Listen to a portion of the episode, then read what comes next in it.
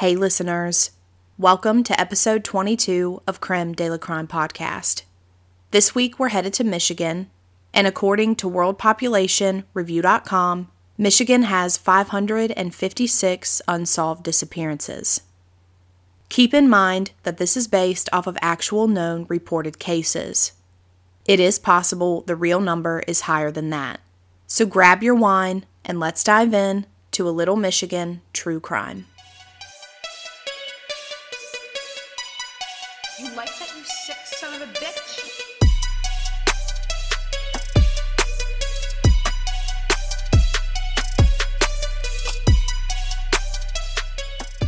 The first case for this episode is about Henry Louis Baltimore Jr.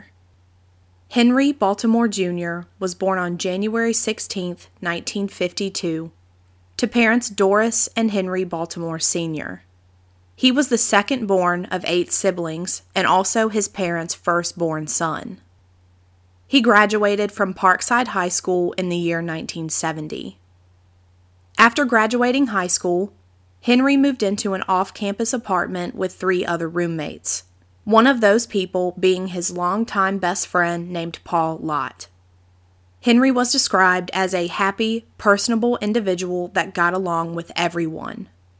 At the time of his disappearance, Henry was a junior at Michigan State University and was majoring in social science and music there with the intentions of becoming a social worker in the future.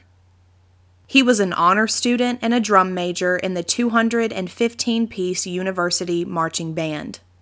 People that knew Henry said that he was very musically talented, and he was actually the first known African American drum major at Michigan State University. His older sister was getting her master's degree at MSU during this time as well. And it was stated in a documentary I watched that Henry was very close with his family. Before we go into the details surrounding his disappearance, it's important for you to know what happened leading up to that day. On March 3, 1973, a man by the name of Roy L. Davis, along with another unidentified male, broke into Henry's apartment when he was there by himself. They pistol whipped him across the face, tied him to the bed, and robbed him at gunpoint. It was reported that $110 in cash was taken, along with several personal items. In the documentary, Paul Lott and Henry's remaining family members were all interviewed.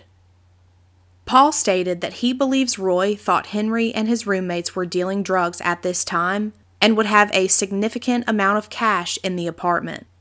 This was not the case at all, leading Roy to frantically take anything of value that he could find including a watch, some clothing, and Paul's golf clubs.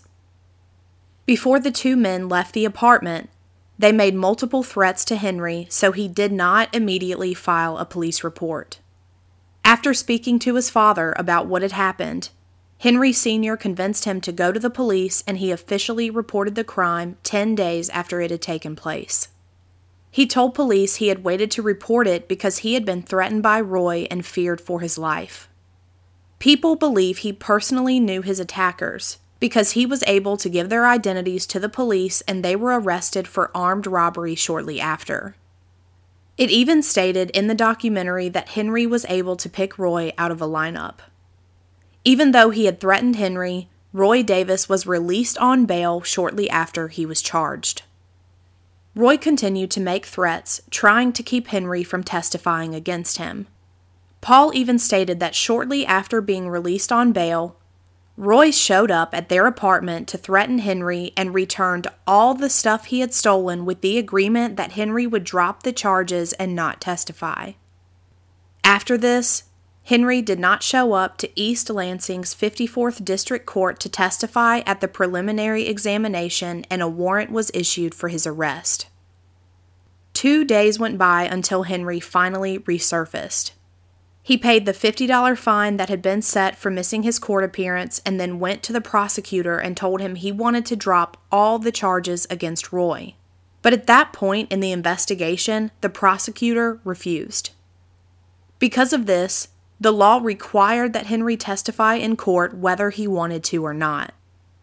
A new court date was set, and Henry did appear this time and testified against Roy on May 24, 1973. Before testifying, Henry had told his sister that Roy had threatened to kill him. On May 30th, 1973, the day Henry disappeared, police believe that Henry was at his apartment alone and his roommates were in class. Henry's neighbors later came home and stated they saw a green car parked in their assigned spot that they didn't recognize. When they walked to their apartment, they saw two men banging on Henry's apartment door and yelling his name. When they went to enter their apartment, the two men turned to them and asked if they had any idea where Henry was. These people stated they never saw Henry answer the door, and both men were still banging on the door when they left their apartment a little while later and said the green car was still parked in their assigned spot. So it's assumed that this vehicle did belong to these two men. It was Henry's older sister who originally realized he was missing. She had agreed to come to his apartment and get a paper she had promised to type up for him. He wasn't home when she got to the apartment. An hour and a half after he was last seen, his 1968 Buick was found at his apartment along with his car keys, money, clothes, and other belongings. At first, police thought Henry had possibly left the area because he was afraid of testifying. But as time went by and he never resurfaced, they changed their minds. His family did not believe that Henry would leave without contacting anyone or without taking his car and personal belongings. His sister later stated in an interview, quote, His car was there and his things were there in their places, but he wasn't there. I kept calling, and his roommates said he went to the library and never came home. The time to turn in the paper came and went, and no Henry. I had to call my father. It was one of the most difficult things I've ever done. Once his sister contacted Henry Sr. and told him what was going on, he contacted the police. A teletype was sent out by East Lansing police on June 5th that said Henry's disappearance was suspicious and foul play was suspected. Months went by, and by August, they were quoted in the Citizen Patriot saying they had, quote, completely run out of clues and information, end quote. Henry's younger brother Lonnie was later quoted saying, The pressure of the court case may have been too much for him to take. He was home the weekend before Memorial Day, and he said he needed to get someplace by himself to get away from that apartment. end quote. In the fall, Roy pleaded guilty to felony assault with intent to commit robbery and was sentenced to six months in the county jail. Prosecutors had to offer him a plea agreement because Henry could not be found to testify at trial.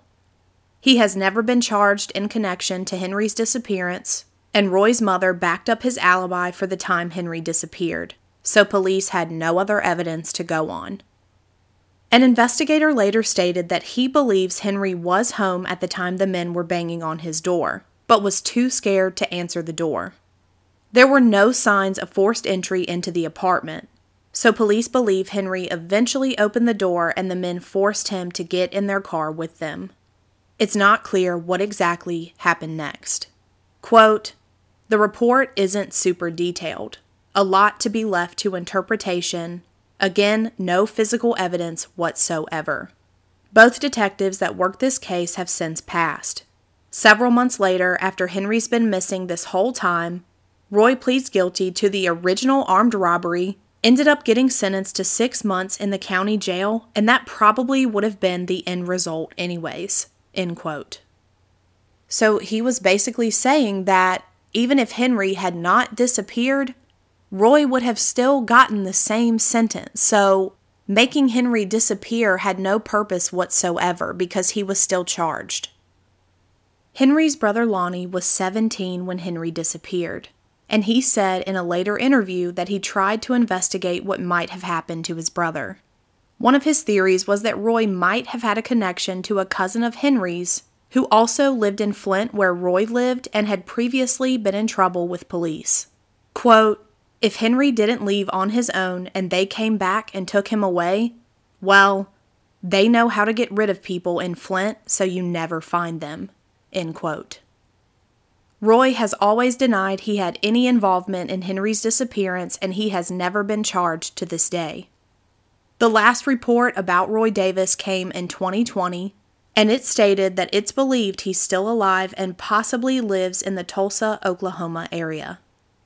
In a documentary dedicated to Henry, investigator Rigglesworth stated, quote, Somebody knows what happened to Henry, end quote.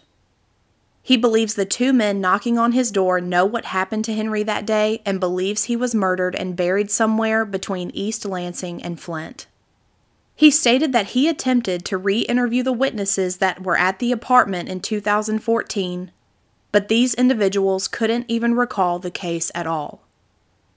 After hearing nothing new in Henry's case for years, the pending 40th reunion of Parkside's class of 1970 showed a strange message they had come across to Henry's family.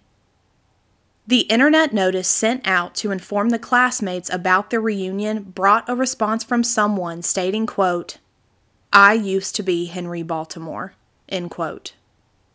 It was most likely a hoax, but I couldn't find anything that stated there was any follow up on this. Henry's family remains frustrated by the lack of news that has come forward over the decades. His family has always been concerned that because of the time period, police at the time might have considered Henry, quote, just another black kid in trouble, end quote. Henry's case remains the East Lansing Police Department's oldest cold case. Chief Tom Wibert was quoted saying, It's still an open case. Missing persons cases are not unusual, but we usually find something. This is highly unusual because there's been nothing for this long. There is no evidence of anything. He just disappeared. End quote. Police have Henry's dental records on file and also took DNA from his family members, so his DNA is available in CODIS, which stands for the Combined DNA Index System. A $1,000 reward is still available for any information that leads to Henry's whereabouts. Henry's sister was quoted saying in an interview, I have dreams that one day Henry will walk back into this house while my mother is still alive. My gut feeling, though, is that I just can't imagine he's been gone all this time and not say something or did something to let us know he's okay. Henry's father passed away in 1990 and his mother Doris in 2014 with no answers about what happened to their son. They were married for 41 years. It was reported that two of his brothers passed away, but the rest of the family is still looking for him. His brother Lonnie was quoted saying, There's not been a day since he's been missing that I don't think about Henry. When I go to bed at night, I say a prayer. End quote. The family's dream is that one day they will find out what happened to Henry all those years ago and finally receive some closure. Henry Baltimore Jr. was last seen in East Lansing, Michigan on May 30th, 1973, when he was 21 years old. He is an African American male with black hair and brown eyes. At the time of his disappearance, he was 6 foot 2 and weighed around 175 pounds. Henry was last seen wearing a black turtleneck sweater, light gray slacks, and black and gray or black and white shoes.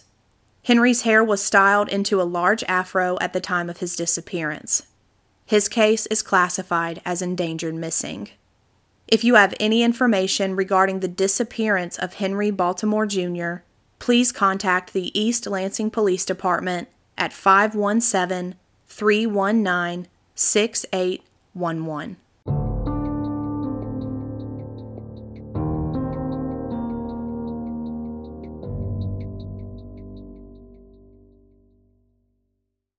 The second case for this episode is about Kellie Marie Brownlee. Kellie Brownlee was born on November 5, 1964, to her mother Loretta. At the time she disappeared, she was 17 years old and living in Novi, Michigan. It was said Kellie could be a little bit wild, but was genuinely a nice teenager and had never been in any sort of criminal trouble. She liked heavy metal, smoked Marlboro Reds, and would drink alcohol on occasion with her friends, but she was also still very responsible and did not mind working hard at all. Kellie told Loretta that her life motto was live, love, and laugh. And this was something she strived to live by every single day. As far as I could find, Kellie had one sister named Kim, and it was stated Kellie was very close with her mom. Growing up, they lived with Loretta and their stepfather, Paul Brownlee. Most people thought Paul was Kellie's father because she had always used his last name, but he was, in fact, her stepfather. I couldn't find any information specifically about her biological father. Loretta had married Paul when Kellie was young, and he had helped raise her and Kim. In 1977, Kim accused Paul of sexually abusing her. I read that Paul pled guilty to fourth degree criminal sexual misconduct, and after that, Kim decided to move to California to live with her biological father. Like I said, Kellie was very close with her mom, so instead of going with Kim, she decided to stay in Michigan. Kellie never told her friends why Kim moved to California, but many of them later ended up coming forward after Kellie disappeared and stating they had thought Paul had been physically abusing Kellie for some time. Even though she never said much about her home life, her friends said she would often stay with them for weeks at a time when she needed to get away from her home, and they would regularly see bruises all over her body. One friend even stated she once counted 32 bruises in total that she could see. Even though Kellie regularly stayed away from the family home, she kept in regular contact with Loretta. At the time of her disappearance, Kellie was dating a guy by the name of Mark Graves. In April of 1982, just six weeks before Kellie disappeared, she had had enough of Paul and decided to move in with Mark and his parents. It was stated that her mother felt stuck with Paul for a while because of financial reasons. But Loretta was close to finishing nursing school at this time and was planning to divorce Paul so her and Kellie could live by themselves. Loretta desperately wanted Kellie to move back home, but Kellie felt that she had to stick to her plan and wait to return until Loretta had officially left Paul. Kellie told her mom that her plan was to come home when she knew Paul was gone for good. This was confirmed because the day Kellie disappeared, she had been filling out job applications and had listed her mom's address as her home address. This leads me to the day that Kellie disappeared. Before we continue, I want to remind you that even though Kellie is dealing with adult problems at this time, she is only 17 years old and she is still in high school. On the morning of May 20th, 1982, Mark and Kellie got on the bus to head to school. Because of her current situation at home, Kellie was trying to find a job as quickly as possible. So when they arrived at school, she decided to skip class that day and head to the mall to fill out job applications. She told Mark she would see him later that night and then left the school. This was the last time Mark would ever see Kellie. Like I said, Kellie is 17 years old at this time, and I found out she did not have her driver's license yet, so she regularly hitchhiked. Reports state that on this day in particular, she successfully hitched a ride from an unknown individual after leaving her school and was dropped off about five miles away at the 12 Oaks Mall in Novi, Michigan. There were several witnesses that saw Kellie at the mall filling out applications at multiple different retail stores. Around 11 a.m., Kellie ran into a friend of her mother's named Judy. Judy asked Kellie if she needed a ride, but Kellie told her she was planning to fill out a few more applications before she left the mall. This was the last time anyone would ever see or speak to Kellie. Mark knew Kellie was working hard to find a job, so he wasn't too worried when she didn't make it back before the school day ended. As the evening went on and it started to get dark and there was still no sign of her, he started to get really worried because this was really unlike Kellie. When she didn't call or come home by 9 p.m., this was when he knew something was wrong and began calling all of her friends. He was hoping maybe she had bumped into someone she knew and decided to hang out for a while. But after he contacted all of her friends and no one had seen her, her friends encouraged him to call her mom, Loretta.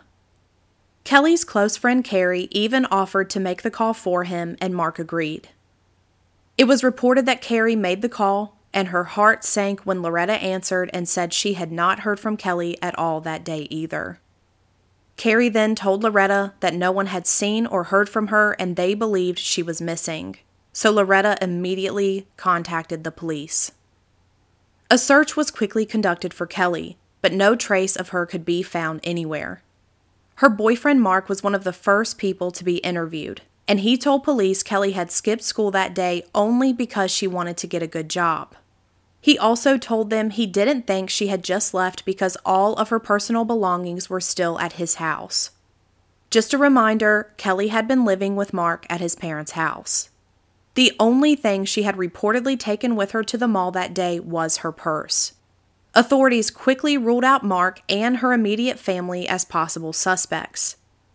Detectives were able to verify through multiple witnesses that Kellie had been seen around 11 a.m. at the mall, but there is not a single account of her whereabouts after she finished applying for jobs. As I said earlier, Paul Brownlee had been convicted of sexually assaulting Kellie's sister, so he was the next person the police focused on. Paul told police that he was visiting his father in law's grave before going directly to the gym during the time Kellie was said to have gone missing. There was no one to confirm his story, but he maintained he had never abused Kellie and even put up a $1,000 reward for any information surrounding her disappearance. When police searched his apartment, there was no trace of her anywhere to be found. When detectives asked him if he would be willing to take a polygraph test, he agreed, but then retained a lawyer immediately after and would not speak to detectives any further. Because Kellie had never pursued the abuse claims against Paul, they had no evidence he had abused her or been involved in her disappearance. For the time, Paul would remain a person of interest, but police had to keep investigating other leads.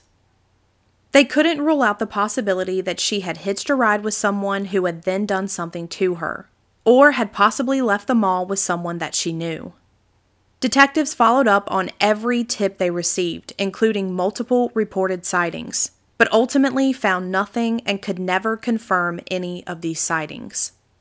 As time went on, Paul would frequently call detectives with tips about potential sightings and some of his own possible theories.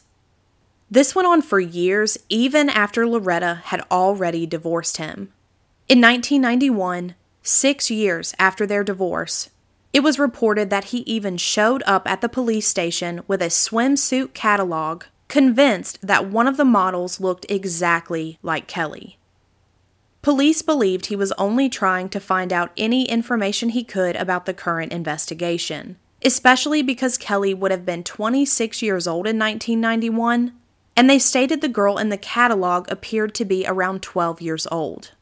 This made them suspicious because he was still refusing to be interviewed personally, but would not stop inserting himself into the investigation.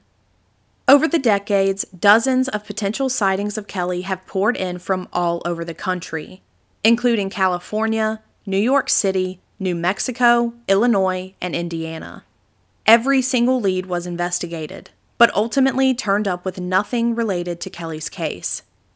There have been a couple suspects other than Paul that were highly considered over the years. So I wanted to go through these possibilities as well. Another suspect that ended up coming up was named James DeBardeleben.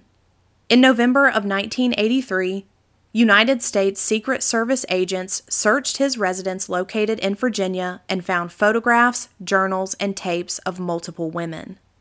It was noted that James had a very specific victim type all brunette female hitchhikers. Kellie was a brunette, and like I stated, was also a regular hitchhiker. Some of the photos found were shown to Loretta for identification purposes, and she confirmed that none of the girls in the photos were Kellie. James was eventually ruled an unlikely suspect in Kellie's disappearance, but is still considered the prime suspect in the disappearance of Judith Chartier, who went missing on June 5, 1982. An update came in November of 2021 regarding Judith when her car and remains were found in the Concord River. The news update stated they were trying to reconstruct her remains to try to find cause of death, but no further updates have been given that I could find as of October 2022. The Oakland Press released an article in May of 2005 regarding Kellie's disappearance. Sergeant Dan O'Malley of the West Bloomfield Township Police Department stated, quote, "It's a cold case.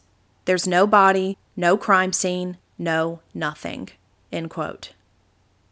Cases like Kellie's are extremely rare in Oakland County, and most young people reported missing are quickly found. Lieutenant Diana Peters of the Pontiac Police Department stated, quote, "We don't get many missing child cases, but the ones we do get tend to be runaways and we usually find them pretty quickly." End quote. At the time that article was released in May of 2005, it was reported that Kellie's stepfather, Paul Brownlee, had passed away and James was still a suspect serving time in a Colorado prison. More than another decade went by before the searches started back up for Kellie in May of 2018. Police announced that they were investigating the possibility that suspected serial killer Arthur Ream might have killed Kellie. Arthur was serving a sentence for raping a 15 year old girl when he confessed to murdering Cindy Zarzinski in 2008. Cindy was a 13 year old girl who went missing from Eastpointe, Michigan in 1986. Arthur led them to where he had buried her body in a shallow grave just 30 miles from where she was abducted. Arthur claimed to police that Cindy had not been his only victim all those years ago, but detectives also stated that Arthur Ream, quote, is a manipulator who loves to play mind games, end quote. Arthur also admitted to authorities that he enjoyed watching them search for answers.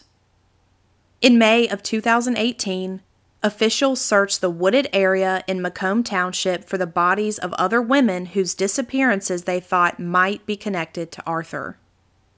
This was the same area that they had found Cindy's body in 2008. It's believed that Arthur Ream could possibly be connected to the following disappearances the 1970 disappearance of Cynthia Kuhn, the 1974 disappearance of Nadine Odell, the 1979 abduction of Kimberly King, the 1981 disappearance of Kim Lauro, and possibly the 1982 disappearance of Kellie Brownlee as well. All these women disappeared from Michigan, and Arthur Ream had bragged in prison at one point that he was a serial killer responsible for killing at least four to six victims. The former deputy police chief was quoted saying, I've always thought that Mr. Ream was responsible for additional kidnappings and murders and felt that area could be a place where other bodies were buried. Authorities excavated the surrounding land where Cynthia was found buried, but no other remains or evidence was found in that search. To this day, Arthur Ream has not been ruled out in Kellie's case or any of the other disappearances, and he still remains a suspect. Even though Kellie's case is still unsolved, police do not believe she left on her own, and foul play is suspected in her case. In a 2019 interview, a close friend of Kellie's named Carrie Oswald said she still keeps a framed photo of Kellie on her nightstand. When asked about Kellie and how she felt about the most recent searches, she stated, quote, She was just happy go lucky and looking forward to what the future held for her. If it can bring one family closure, they've done their job. End quote. Kellie Brownlee was last seen on May 20th, 1982, in Novi, Michigan, when she was 17 years old. She is a Caucasian woman with brown hair and brown eyes. At the time of her disappearance, she was 5 foot 7 and weighed around 125 to 135 pounds. Kellie was last seen wearing a long sleeved peach colored blouse, white painter's pants, and burgundy Nina pumps. She was carrying a wine colored purse, her upper left front tooth was capped, and her ears were double pierced. Kellie has a slight heart murmur, and her case is classified as a non family abduction. If you have any information regarding the disappearance of Kellie Brownlee, please contact the West Bloomfield Police Department at 810 682 1563.